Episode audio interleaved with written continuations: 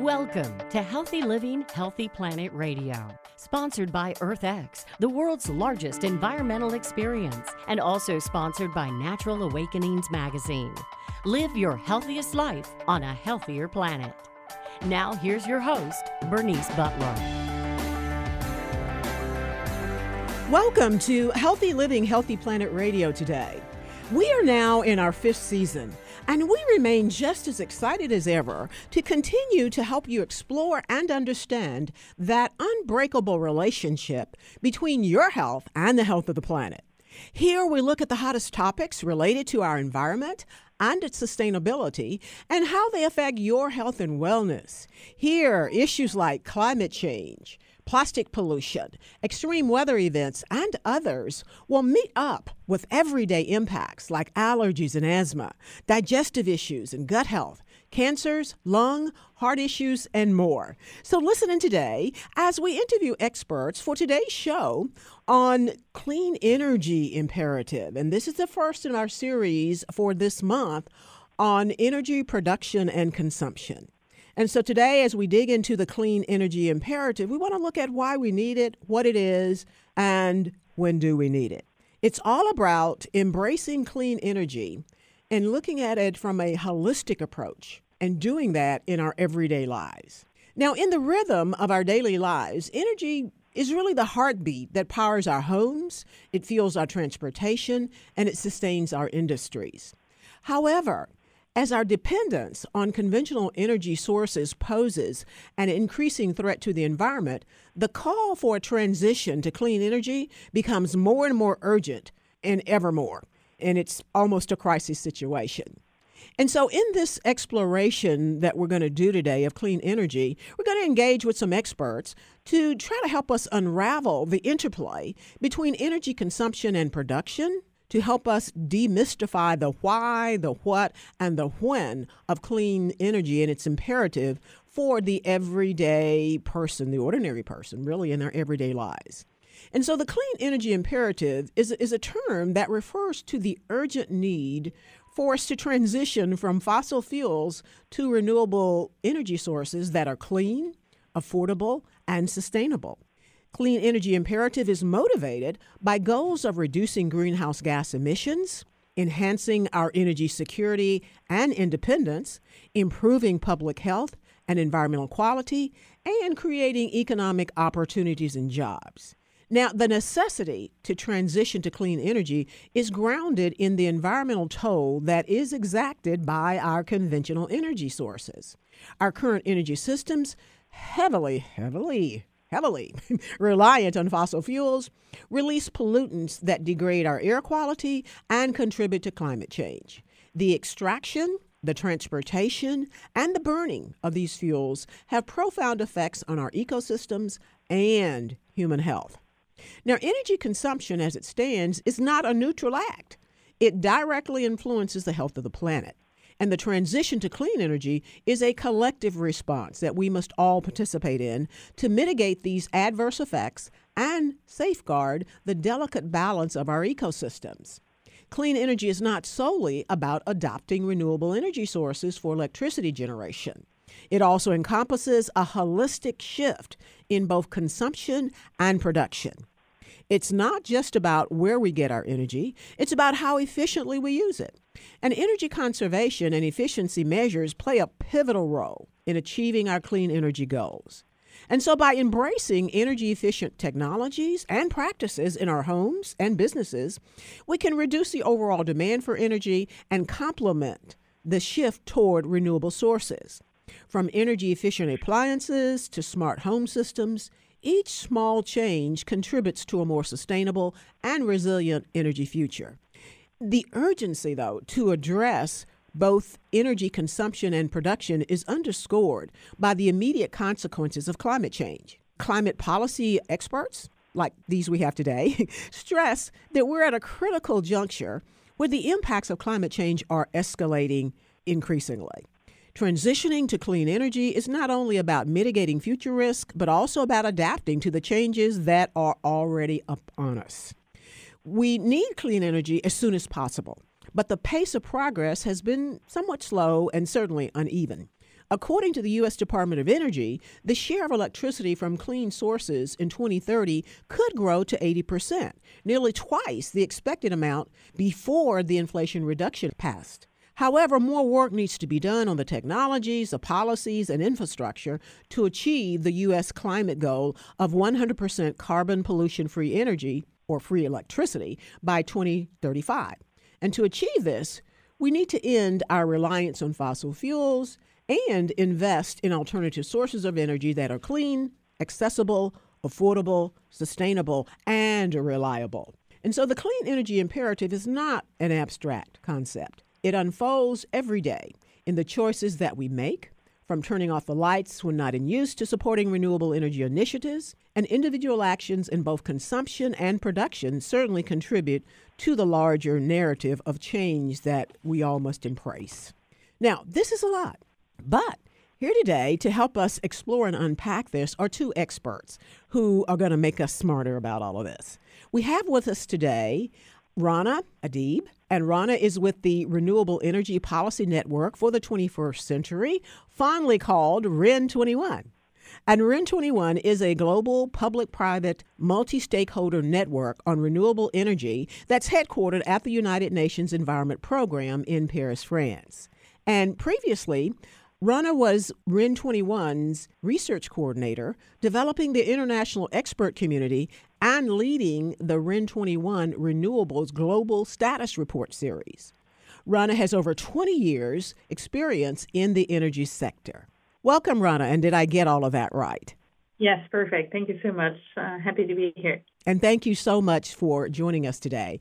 And the um, folks from the UN Environment Program are good friends of this program. They've been on a number of times over the years, so we're glad that you're there. our next guest is Emily Beagle.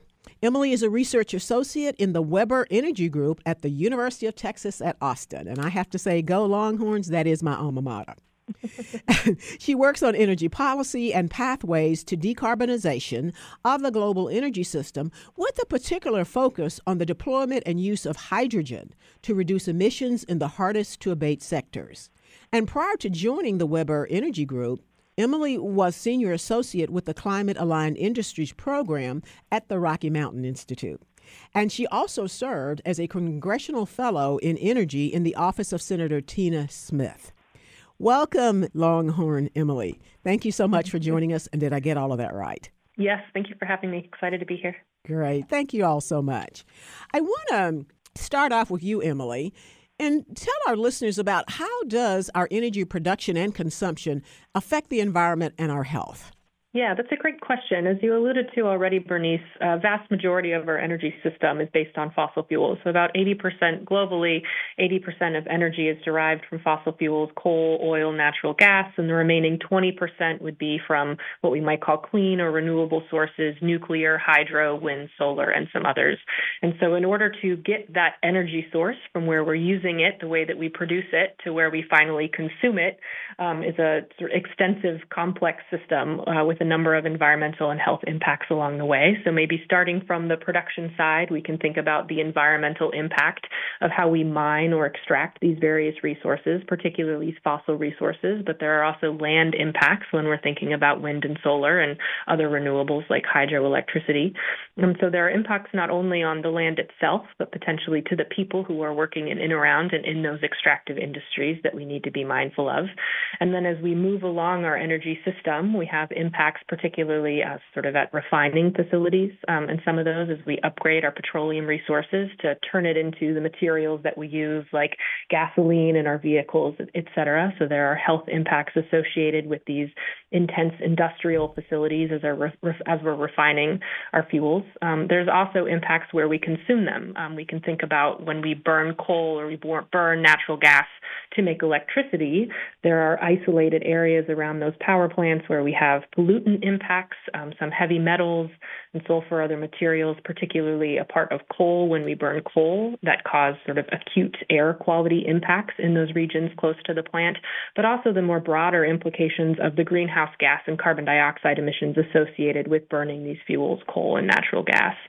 And finally, at the at the consumption, some examples of some of the health impacts there. We can think about exhaust from vehicles as we're burning gasoline in our cars and driving around. We have all of that um, sort of other air quality impacts to be thinking about in the way that we are uh, consuming that energy and our final energy consumption patterns there. And, and I've heard this process explained a number of times, but for whatever reason, Emily, as you were explaining it, what's coming into my mind is pain from the earth you know, as you talk about that extraction process, if the earth yeah. could talk, if it could groan, it would be probably like sound like childbirth or something.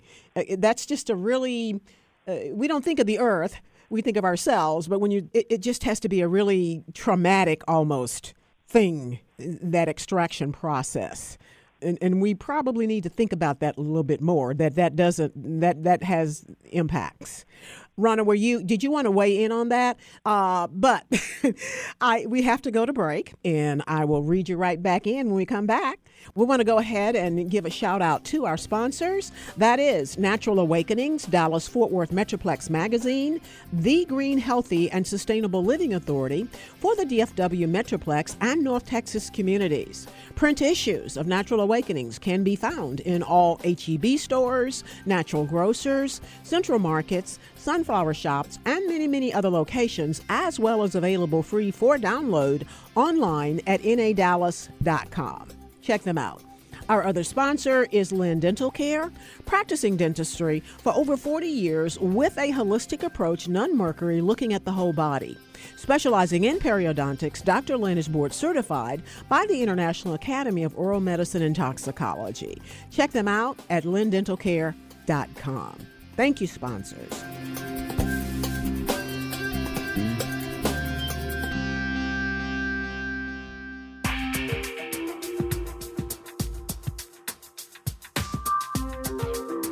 Welcome back to Healthy Living, Healthy Planet Radio, to today's show on energy production and consumption. And we're looking at the clean energy imperative, why we need it, what it is, and when do we need it. And we are back with Emily Beagle with the Webber Group at the University of Texas at Austin and with Rana Adib with REN 21, which is headquartered at the UN Environment Program. Again, thank you all for being with us today. And so we want to go back and start with you, Rana.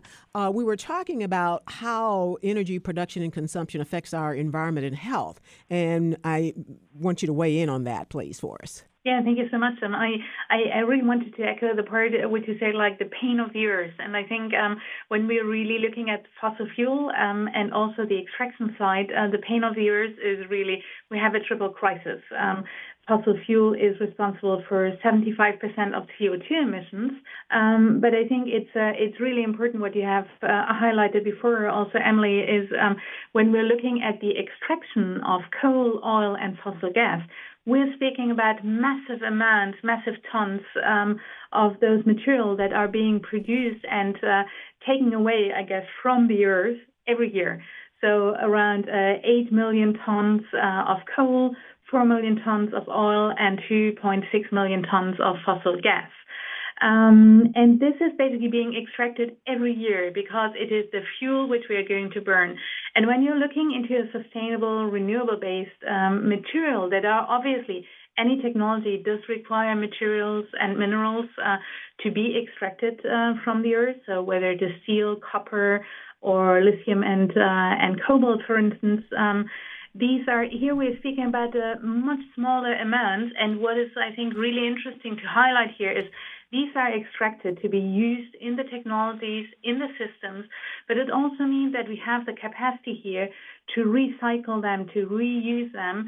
And even though they are extracted from the earth, there is a way to ensure that um, the environmental impacts are really uh, massively reduced um, when we compare it to fossil fuels. Indeed. And I think just to what you're saying is many, if not most or all of the renewals require some of the Earth's benefits, mm-hmm. uh, some extraction, but not nearly as much as the extraction of uh, fossil fuels and coal and things like that. And hopefully they won't mar the earth like like those things do. But thank both of you all for that very good explanation. Rana, I want to come back to you though. Can you explain how the transition to clean energy impacts everyday individuals, particularly in terms of their energy consumption and daily activities? So um, I think what is really important to, to see is when we're looking into moving away from fossil fuel, which needs to happen to sustainable energy, there are uh, there are three pillars. One is avoiding the energy consumption. So you had mentioned on uh, not having the lights on, etc., which do not directly have an impact on our on our well-being, so to say. There is another one which is energy efficiency. So, for instance, uh, moving from uh, to uh, LEDs, uh, basically elements uh, that are going to consume for the same service uh, less electricity or less energy. Um, we will have one very important example here when you move from an internal combustion engine car to an electric car. Here we already reduce two-thirds of the energy, we avoid two-thirds of the energy consumption we have in an internal combustion engine car if we move to an electric car, only by shifting the fuel or the technology system. So a really key element uh, to uh, so an energy efficiency solution. And then there's a third part, which is which energy do we use? Do we use energy coming from coal, oil, uh, fossil fuel, uh, fossil gas, or do we use um, energy coming from renewable energy, whether is solar photovoltaics, whether it is wind, whether it is sustainable biomass, uh, geothermal, uh, or solar thermal. Because uh, I, I, think another aspect to underline is we do consume lots of electricity, and electrification will happen more and more. But 80% of our energy we consume is actually for heating, for cooling, and um, for transportation. So, um, what are the impacts here? I think there are some behavioral changes, but then there's also this question of which energy do you use, and this does actually not have an impact on how you use it. Um, it is rather, do you look into possibilities of producing your own electricity? Do you go with a green or renewable energy um, electricity provider? Um, do you fuel your car sitting on your couch at home because you have an electric car that is connected to your rooftop?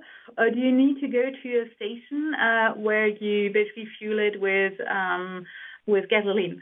Um, the service is not different with regard to this, and I think this is really something really important to to underline. Consumers really have the possibility to make those choices and um, also benefit from this. Um, why are they benefiting? Because it is also a way to reduce the energy bill uh, by investing here. Obviously, if there is uh, governmental support, um, this is something that can foster it even more. Um, but it's also a way to get more independent from a fossil fuel based part and really foster uh, local job creation and um, taking advantage of uh, the fact that renewable energy can happen everywhere. Just one number, um, we are renewable energy is part of the energy mix in over 200 countries, which already shows the potential it has on being basically deployed anywhere in the world. Indeed. And I want to put a fine point on something that you mentioned, and that was going to clean energy should not change how people use energy. You know, the main purposes will still be to cool and heat their homes and to transport themselves or to, to drive. Uh, all it changes the sources, and I think in my little mind, there needs to be a lot more conversation about that uh, because I think that's an area that can really help to get people to buy into it. Because I remember when I, I also published a Green and Healthy Living uh, monthly publication. And about 14 years ago, when I started, I remember talking about wind energy and having a number of conversations with people about how they didn't have room at their business or at their home to put a windmill out in the backyard. Uh, it's, uh, you know, I, I, think most of us, most people have come very far from that notion. But I, I still think there needs to be more attention paid to educating them that it, it's not going to change anything you do. Uh, it, it's just going to really change the source. Yeah, Emily, you want to weigh in on that? Yeah, absolutely, Bernice. I think that's such a, a, a critical point because for so long, and even in some cases still, the narrative has been that the clean energy transition will require us to give up something, whether that's giving up driving cars, whether that's giving us having comfortable homes, giving up having the products and materials that we want in exchange for consuming less energy, consuming different forms of energy, and addressing the climate crisis. But we're seeing now that that's not the case, that a lot of these renewable technologies are lower cost than the incumbent fossil fuel technologies.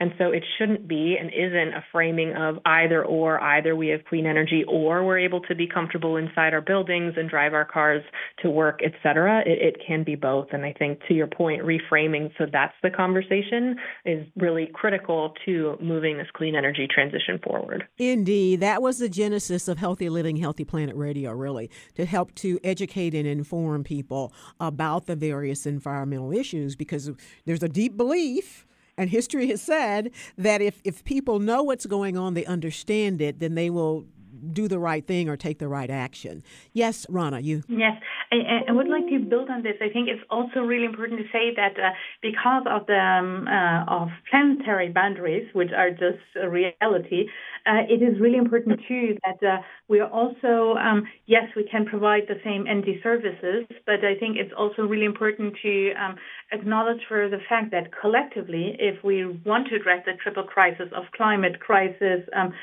pollution and biodiversity losses, which are actually all, as you rightly said, impacting our health uh, as human beings. And just as a reminder, 1.3 million uh, premature deaths only because we are burning fossil fuel.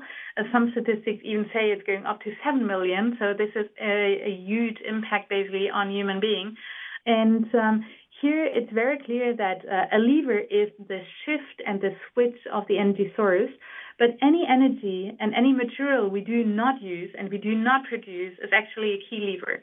And why am I saying it? When we're looking at uh, public, so at transportation, in particular in cities and suburban areas, um, the cities um, are really facing uh, major air pollution uh, challenges that have a massive risk on the um, citizens' health. And uh, here, one of the levers is not only to shift one car for another one, but it is also about really walking, cycling, development of public transport, because these will avoid to consume, they will avoid pollution, so um, there is also a part which is about behavioral change and uh, streamlining um, those solutions into society and making them accepted.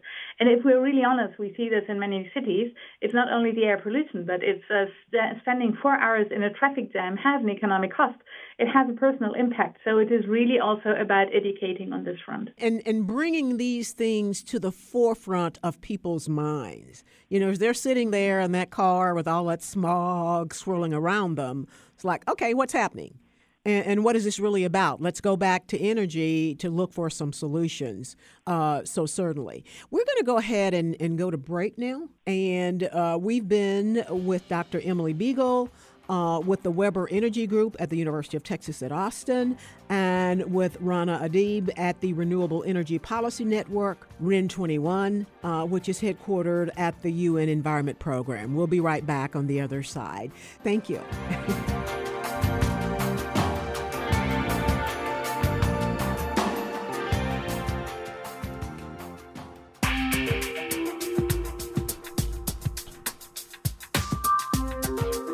Welcome back to Healthy Living, Healthy Planet Radio today, to our show today on energy production and consumption. And we are talking about embracing the clean energy imperative, looking at a holistic approach to energy for everyday life. And we are back with Rana Adib with the REN 21 program and with Emily Beagle at UT Austin. So again, thank you all so much for making time to uh, to join us. I want to go to you, Emily. Now, though, can you talk to us and help our listeners understand the difference between clean energy and renewable energy? That discussion is is something I like to really dig into on this program because it's also been my experience that a lot of times people, just ordinary people in everyday lives, may not understand or grasp our terminology. Yeah, yeah, absolutely. I mean, and those those terms are are loaded in that my definitions that I'll give you right now will be different from definitions that you'll get from other groups. Um, but sort of to start with renewable energy by kind of thinking about it from a very technical definition of renewable, those are from sources that are able to renew themselves at the rate that we're consuming them. So we have a rejuvenation of that source that is greater than the amount that we are taking out of it. So traditional energies that would be considered renewable by that definition would be hydro, wind, and solar, sort of as long as we have the sun shining uh, to bring in solar radiation to create air gradients that create wind, to create the water cycle that creates rivers that we can get from hydro. We aren't going to consume those resources. Um, there are some questions in that definition about whether or not bioenergy would be considered renewable. If you are consuming it, or I should say, replanting it faster than you are consuming it, maybe it would be considered renewable. But also, there are a lot of caveats in cases, uh, like deforestation cases that we see around the world, where it clearly isn't renewable. So, those are some of the nuances and challenges, and I think areas where I've found people and I've gotten confused by those definitions. I want to go further into the definition of bioenergy so that people can really un- get a, understand what we mean. Can you explain that a little bit more and give us some examples? Uh, yeah, so that would be from, I like to define it bioenergy as from any recently living biomass source. Uh, that recently living because our fossil fuels are derived from kind of ancient organic matter, ancient uh, sort of dead plants and animals from hundreds of millions of years ago that have undergone all sorts of geological temperature and pressure gradients to create fossil fuels. So recently living organic matter. And this is could be algae, it could be trees, it could be waste from, um, from sawmills, it could be waste from other agricultural operations, so like the leftover corn stover that we can't use for food can still be used for fuel. So it's a very encompassing uh, d- definition. So could well. you say plant or plant waste? Is yes. that is that a good way to think about it? You've caught me. My dissertation research was on bioenergy, and so I have that very academic tendency uh-huh. to go straight into the technical terms. So I love that plant and plant waste definition. Now, but what thanks, about thanks, what about cow manure? Is that considered bio too? Yes or animal waste. I know we don't use mm-hmm. animals mm-hmm. for for for energy, but animal waste. So plant animal or plant waste, yep. or animal waste. Okay, got it. Go ahead. I'm sorry to interrupt you, but I really wanted people. Human waste, to be honest. yeah, yep, yep, you you know you say municipal, we yeah municipal solid waste yeah yeah we we say that and we laugh about it, but it, in my mind it's in the realm of possibility, and it would be a good circular economy thing. Go ahead.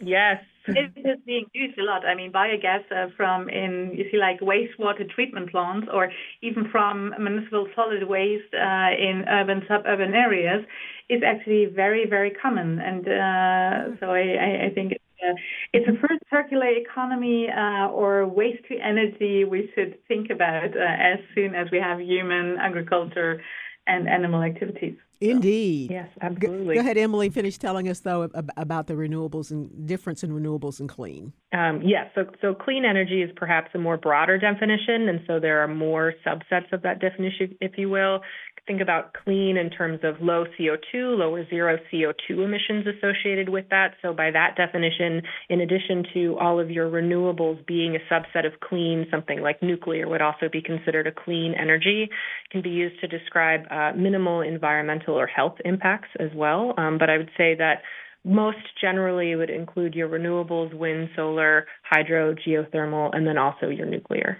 And, and I know both of you all are, are steeped in policy, so I'll just come at you with this too. And because I, I, I guess it's, it kind of concerns me, these two terms, because I know they are confusing to people.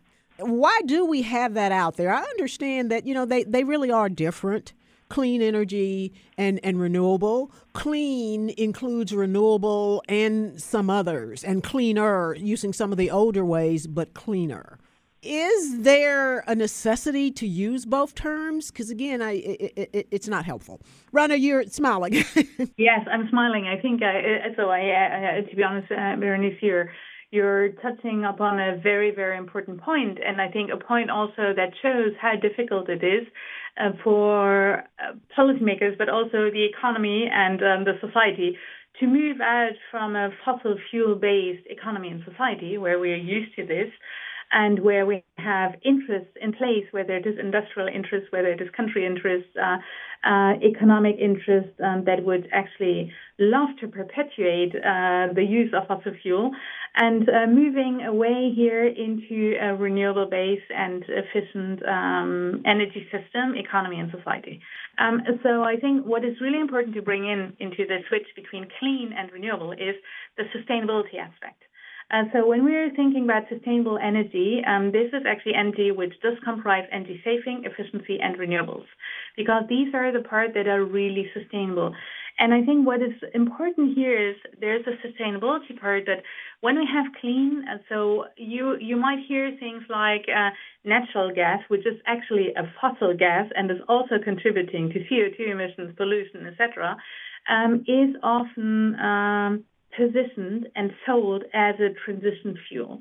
But the reality today is when you're looking at economics, uh, we know that renewable energy is um, in most areas of the world uh, the least cost option to produce electricity. So there is not really a reason to go through a transition period of natural gas directly to renewable energy. We can directly jump to efficiency and renewable energy. And I think this is why it is really important um, to shift the narrative in a way that we are highlighting the important role of efficiency and renewables. And that also in the discussion and the communication to society, it is very clear, and to citizens, that it's very clear that all major energy scenarios, whether we, so uh, two to mention the International Energy Agency or the International Renewable Energy Agency, but also um, the US Department of Energy, for instance, um, the National Renewable Energy Lab, have in their scenarios a clear statement that renewable energy will represent over 80% of the energy we're going to consume in the future. So uh, it is really important to shift away and to shift towards an efficient renewable base part. And here it is not about clean, it is really about renewable energy. And I think this is um, obviously, I speak as uh, coming from REN 21 Renewables now. So we are a renewable advocate uh, for full transparency. But today there is uh, not only environmental and sustainability questions, but also economic question, energy security question, and energy justice questions um, or aspect that uh, show that uh, renewable energy is a more sustainable and a better um, energy source to move to. Thank you for that uh, very good explanation. I, I want to go to you, Emily, now and talk about what are the what are the main drivers and challenges for decarbonizing our global energy system, uh, especially in the hard to abate sectors. Now, two things as we're talking about communications here. We and I've, I've had this discussion with others. We use the term decarbonizing. What does that mean, and why do we use that? And what's a perhaps better or more understandable or more intuitive? That's what I'm kind of into intuitive. what's a more intuitive mm-hmm. term for that? Uh, before you answer our question, Emily.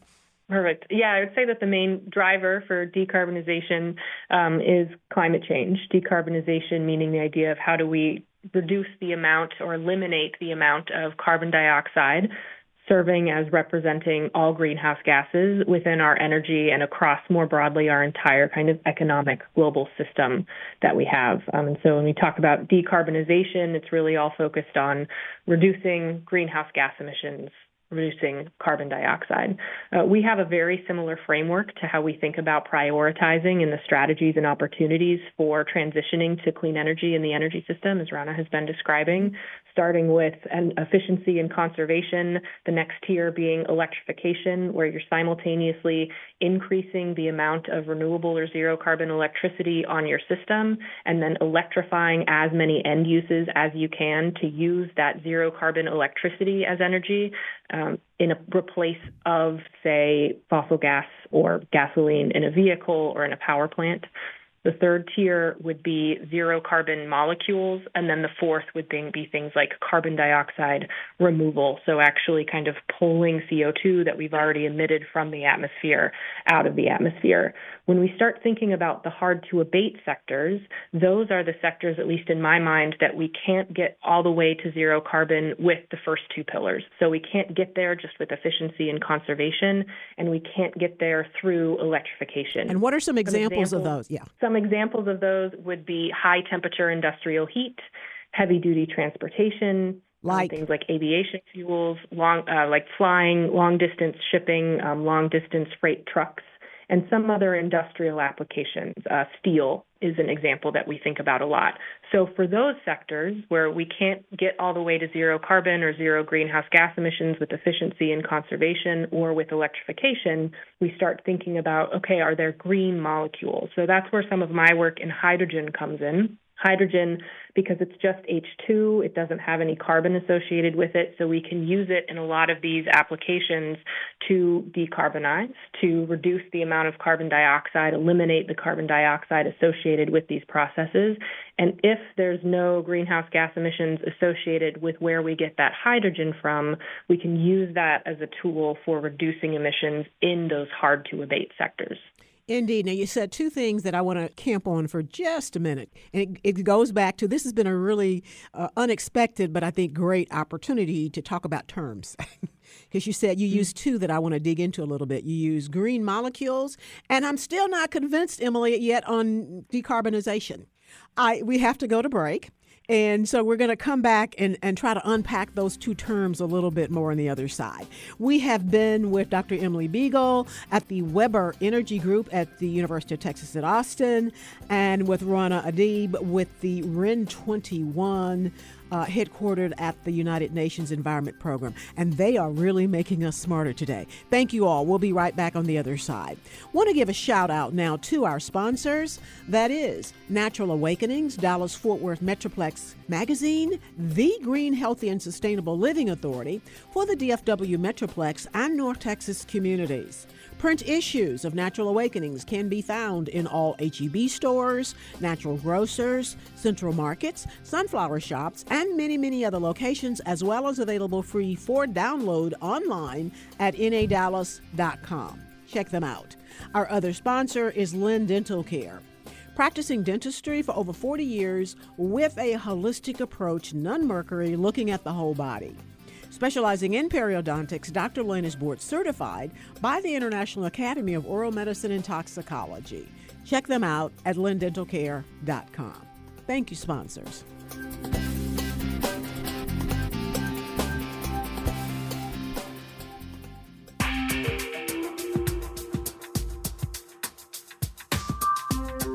Welcome back to Healthy Living, Healthy Planet Radio today, to our show on energy production and consumption. And today we're focusing in on the clean energy imperative, why we need it, what it is, and when do we need need it or when do we need to do it? And we are back with Rana Adib with the REN 21 program at the UN uh, Environment Program and with Emily Beagle in the Webber Energy Group at UT Austin. And they are making us much, much smarter. Thank you, ladies, for joining us today. And so, Emily, before the break, though, you were trying to help us understand uh, about decarbonization as well as hard to abate sectors. And g- green molecules, yes. so if you can break down green molecules, I know that hydrogen is one, but how can we intuitively understand, our listeners intuitively understand green molecules? Yeah, uh, that's a, that's a great point. Another wonderful example uh, that I didn't intentionally put in as an example of why terms are so important. So thank you for calling me out on it. I use green molecules. Uh, you could also call them maybe clean molecules to describe uh, molecules that are so things like fuels that could replace the way that we're currently using what we currently use natural fossil gas for, what we currently use gasoline for, some of those other more traditional fossil fuels, those as molecules uh, replace those with a zero carbon alternative.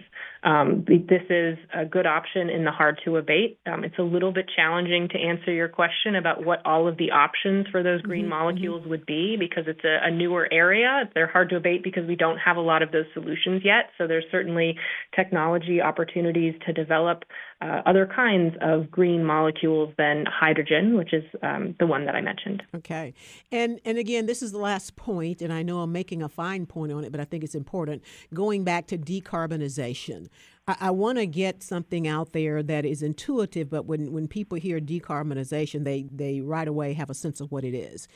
And my initial take is, and I think the initial thing that most of us think is non fossil fuels because we know that that creates carbon, or, or maybe it's anything that burns because I know fires, when things burn, that is creating carbon. But there's some other things as well, right? Yeah, and I can go back to the the carbon is really the critical part of that because it's really carbon dioxide that we're most concerned about when it comes to uh, greenhouse gas emissions. And okay. so you can burn hydrogen, for example, H2. Mm-hmm. You can burn ammonia, NH3. Neither of those contain carbon, um, and so those would fall into that green molecules, or they would fall into an option that wouldn't have that carbon cost to them, if you will. I got you. That output.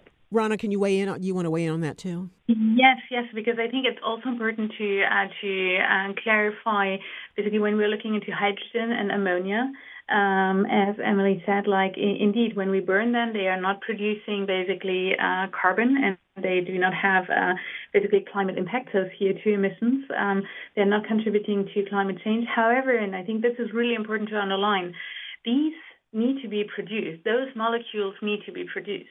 And very often, and I think this is basically um, something that we need to raise the awareness about, is when we're looking, for instance, at hydrogen today in the world, most of the hydrogen is actually produced with fossil fuel. So this is not hydrogen that is that does not have a climate impact. So when we are speaking about hydrogen, and I think um, we uh, during the break we quickly uh, mm-hmm. touched upon this, like uh, in hard to abate sectors, here it is energy intensive sectors. Okay. Mm-hmm. These are sectors solutions do not exist yet, but where very clearly we also need to decarbonize, and there are solutions that can be developed.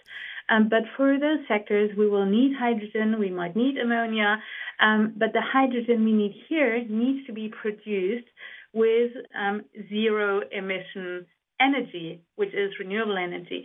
And I think it's really important to underline that um, those energy carriers, so called, like the molecules, um, are really used for those sectors because when you're today we see very often there is a bit of a hydrogen bubble in the world.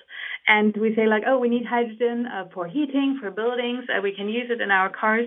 But actually there are much better solutions for those applications whether it is electric heat pumps compared, uh, combined with solar photovoltaics, solar thermal, whether it is electric cars. And I think um, it's really important to see that the hydrogen we produce requires three times more, um, for instance, uh, solar PV and wind installations.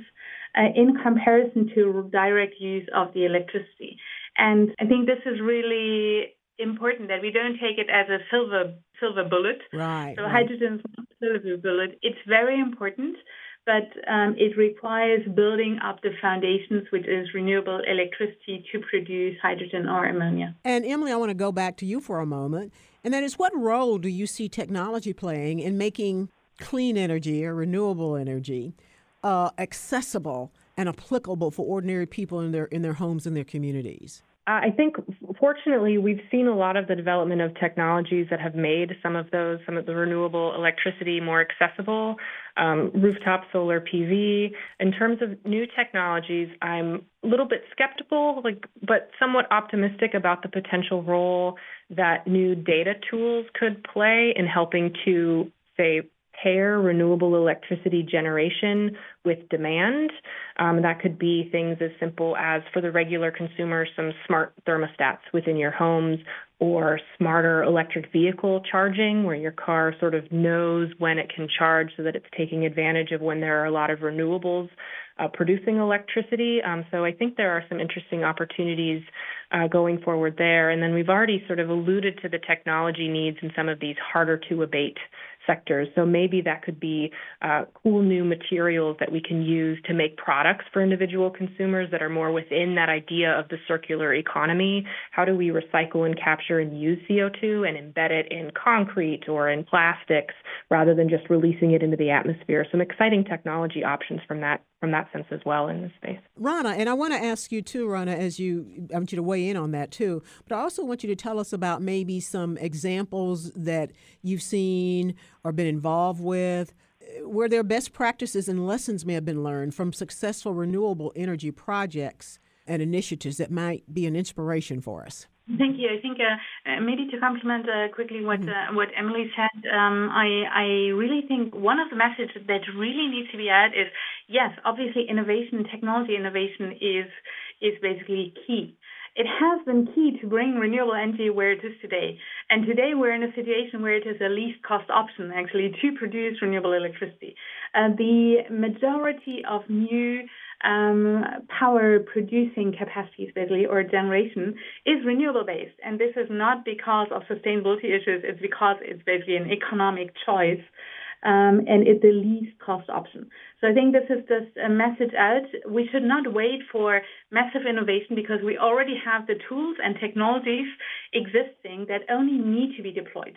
So there's actually no excuse to wait, the other part, inspiring stories. And I think um, I'm deliberately going to speak about some inspiring stories that will not build on the power sector only, because um, as I mentioned before, 80% is actually um, the energy we consume is for heating, cooling, and transportation.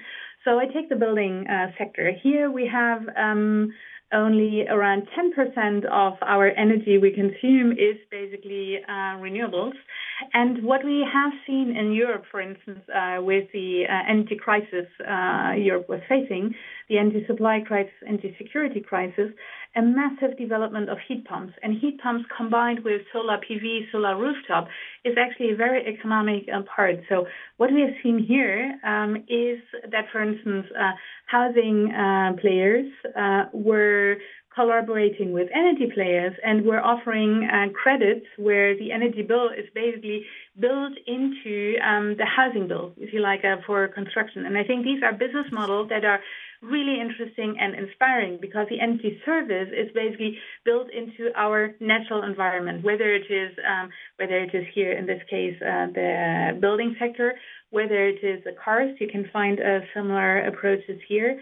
And uh, maybe another aspect, just the agricultural sector. Um, we have globally, indeed, regions that are facing the global heating already to an extent that the um, temperature have an impact on the agricultural production and the yield. So when you're looking here into uh, basically the possibility of installing um, agri photovoltaics, solar PV, mm-hmm. and that can happen on agricultural land and uh, where you can have like a mix of activities, if you like energy plus agricultural parts. Here we are in a situation where there are real benefits. Um, there is more shadow, it reduces the evaporation, and it also allows basically the agricultural players to have another economic um, income. So increasing the yield in the moment, but also contributing to the energy transition.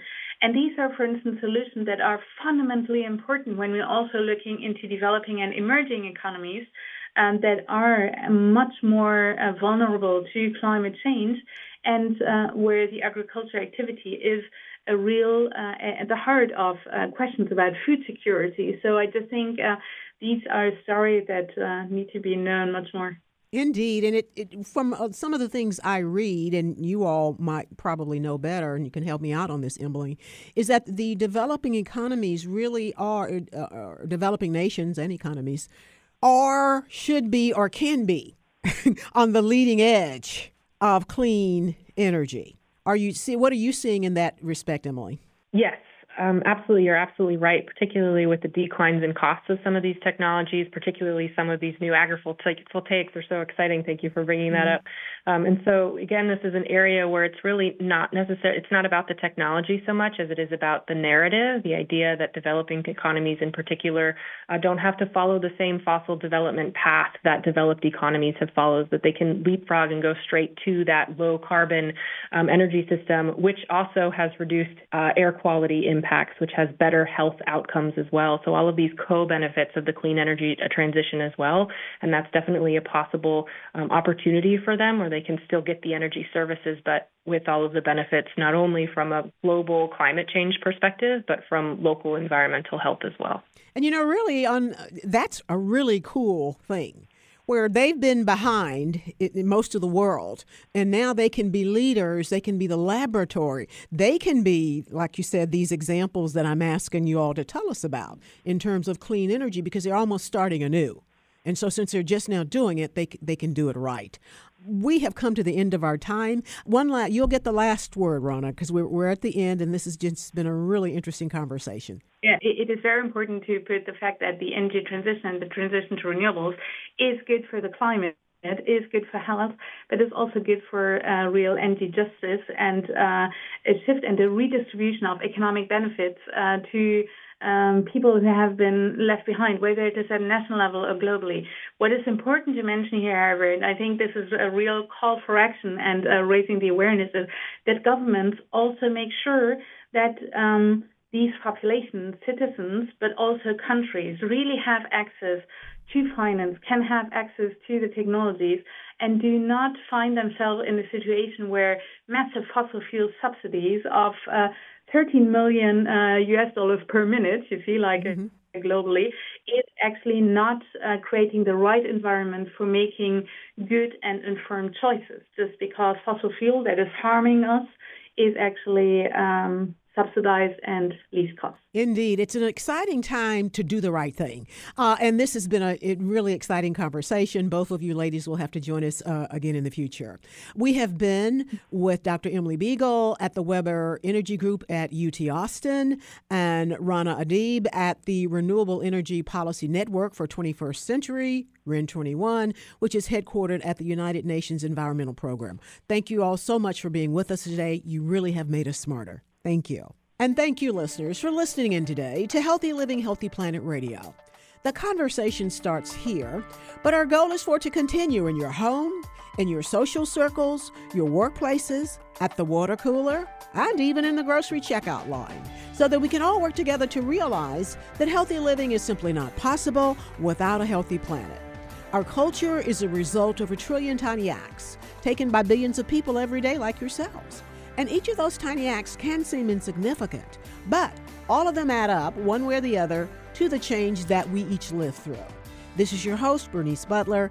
Thank you for listening in today, and join us again next week for more Healthy Living, Healthy Planet Radio in our series on energy production and consumption. Thank you.